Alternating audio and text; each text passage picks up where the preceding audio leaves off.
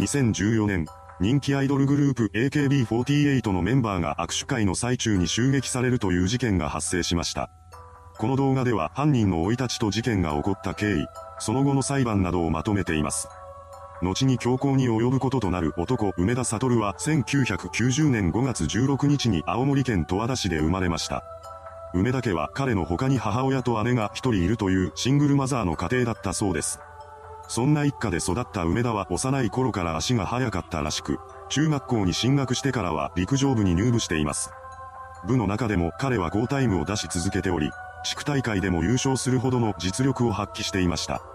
その後もタイムは更新されていき、最終的には800メートル走で県大会2位という成績を残すまでになっていたそうです。そうした姿から、梅田は陸上部内でも憧れの的になっていました。また、私生活では普段から口数が少なく、おとなしい性格だった一方で、不良グループ相手には臆さず向かっていくなど、正義感の強い一面も持ち合わせていたそうです。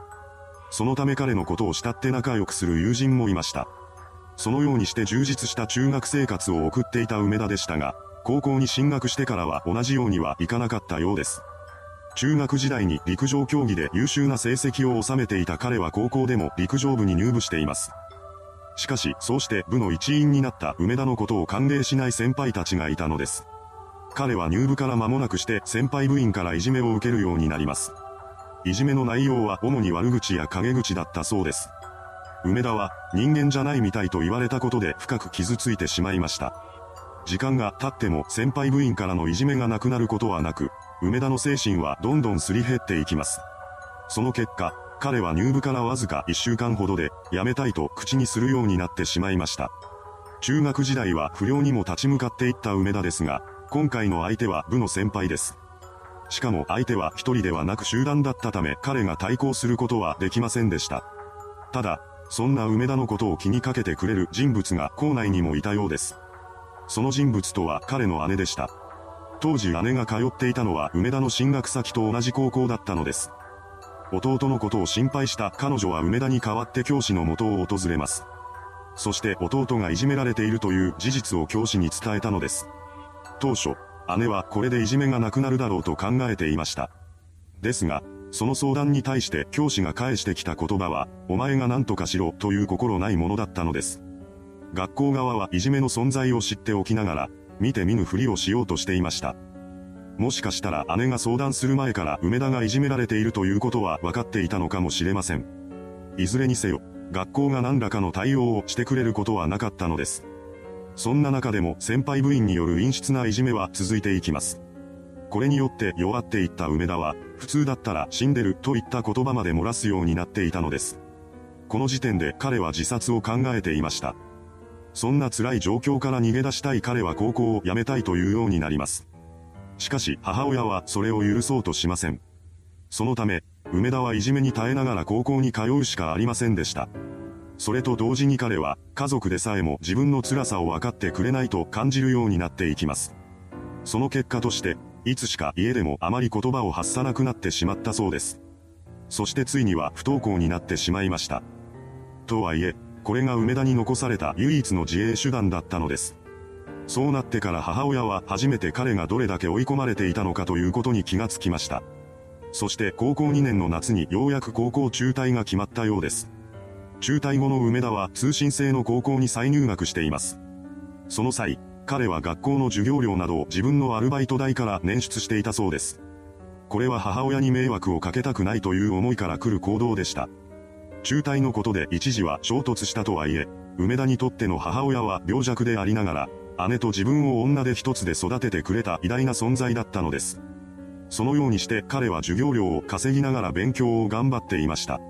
そして無事に通信制高校を卒業した後は地元でアルバイトをしていたようです。この時になっても、彼は実家にアルバイト代のほとんどを入れていました。そのまま地元で数年間を過ごした後に梅田は大阪に行くことを決めています。それは彼が22歳になっていた2012年頃のことでした。そうして新天地に向かってからの梅田は人材派遣会社に登録し、そこの社員寮に住みながら交通整理の仕事をこなしていたそうです。そしてやはりここでも彼は給料のほとんどを実家の母親に仕送りしていました。おそらくは病弱だった母親に楽をさせてあげたいという気持ちと、これまで育ててくれたことに対する感謝が大きかったのでしょう。悪いと思った母親が仕送りをしないでいいと断ったこともあったそうですが、それでも梅田は給料が入るたびにお金を送り続けていました。どうやら彼は働くこと自体にやりがいを感じていたようです。そのようにして見知らぬ土地でも頑張って働いていた梅田を一つの悩みが苦しめていました。その悩みの正体は人間関係です。職場での人付き合いに悩んだ彼は精神的に不安定になってしまい、病院で診察を受けるまでの状況に追い込まれています。そこでの診断結果は精神病などの症状はないものの、先天的な発達障害が見られるというものだったのです。梅田は幼い頃から話すのが苦手で、クラスの中心にいるような人物ではありませんでした。実はこのコミュニケーションの難しさも発達障害から来ていたということがここで明らかになったのです。実際、当時の彼に友人と呼べる関係の人物はいませんでした。このことを悩んだ梅田は2013年5月頃に実家へと帰っていきます。そして青森県から精神障害者保健福祉手帳2級を交付されました。しかし、梅田本人としては精神状態が良くなり次第、また普通に働きたいという考えだったようです。そこで彼は精神の回復を待って青森県内の警備会社に再就職を果たすこととなりました。その際に梅田は障害者手帳を返却しています。ですが、やはりそこでも人間関係で問題を起こすようになったようです。その結果、彼は2014年1月に警備会社を解雇されてしまいました。その後は再就職にも失敗していたようです。それからというもの、梅田はすっかり落ち込んでしまいます。そして実家に引きこもるようになってしまいました。しかし、そこでも彼の心が休まることはありません。当時の梅田家には叔父も住んでいたらしいのですが、彼と梅田の関係が良くなかったそうなのです。叔父からすると梅田は聞き分けのない性格だったのだと言います。彼のことを思って話をしても言うことを聞こうとせずに一人で閉じこもってしまうため、何を考えているのかわからないといった調子でした。一人引きこもっていた梅田は仕事も収入もない中でどんどん不安だけが膨らんでいきます。そんな中、彼がふとテレビをつけると、そこには AKB48 の姿が映し出されていました。それを見た梅田は芸能界という華やかな世界で多額の収入を得ている彼女らに嫉妬心を抱いています。そして AKB48 のような人たちはつまらない自分とは正反対だと感じ、そんな彼女らが憎いとすら思うようになってしまったのです。その結果、彼は自身の不満を解消するために AKB48 のメンバーを襲撃しようと考え出します。そこで梅田が狙うことにしたのは誰でもメンバーに触れることができる握手会でした。彼は今後のイベント予定を調べていきます。そこで梅田は岩手産業文化センターでの握手会が予定されていることを知りました。地元青森から近い距離の会場だったこともあり、彼はそこを襲撃場所に選んでいます。犯行に向けて梅田は握手会参加券が封入されている AKB48 の CD を購入していきました。また、それと並行して襲撃に使う凶器の準備もしています。まず最初に梅田が持ち出してきたのはノコギリだったのですが、それだけでは殺傷能力に欠けると感じたのか、彼は自ら接着剤を使ってノコギリにカッターナイフの刃を貼り付けるなどしていました。そうして改造を施したノコギリの威力を確かめるため、梅田は段ボールを切りつけるなどしています。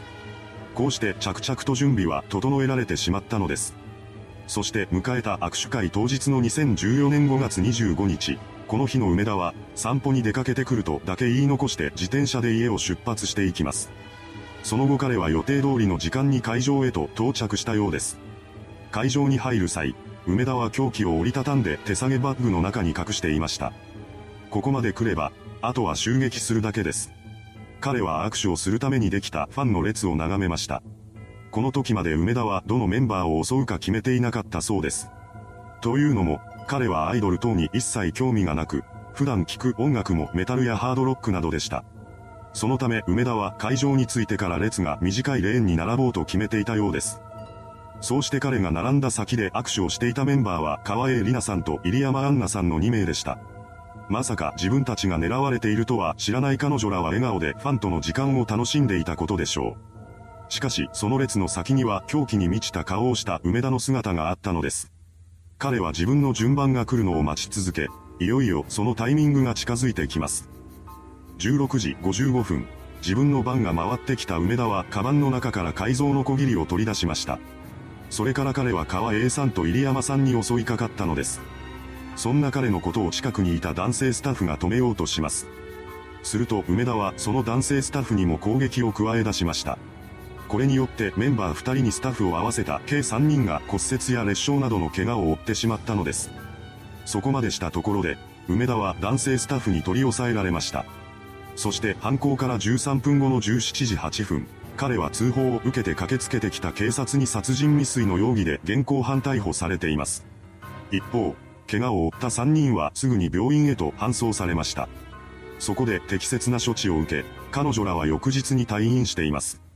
その後、梅田は警察による取り調べを受けることとなったのですが、そこで彼は意味不明な供述を並べています。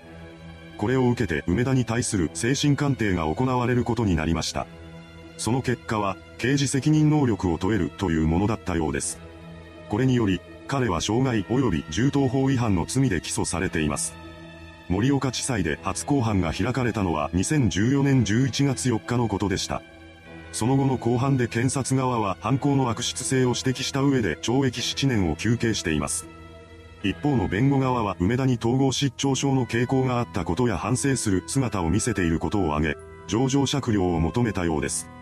こうした主張を受け、2015年2月10日の判決公判で最終的に盛岡地裁が下した判決は懲役6年というものでした。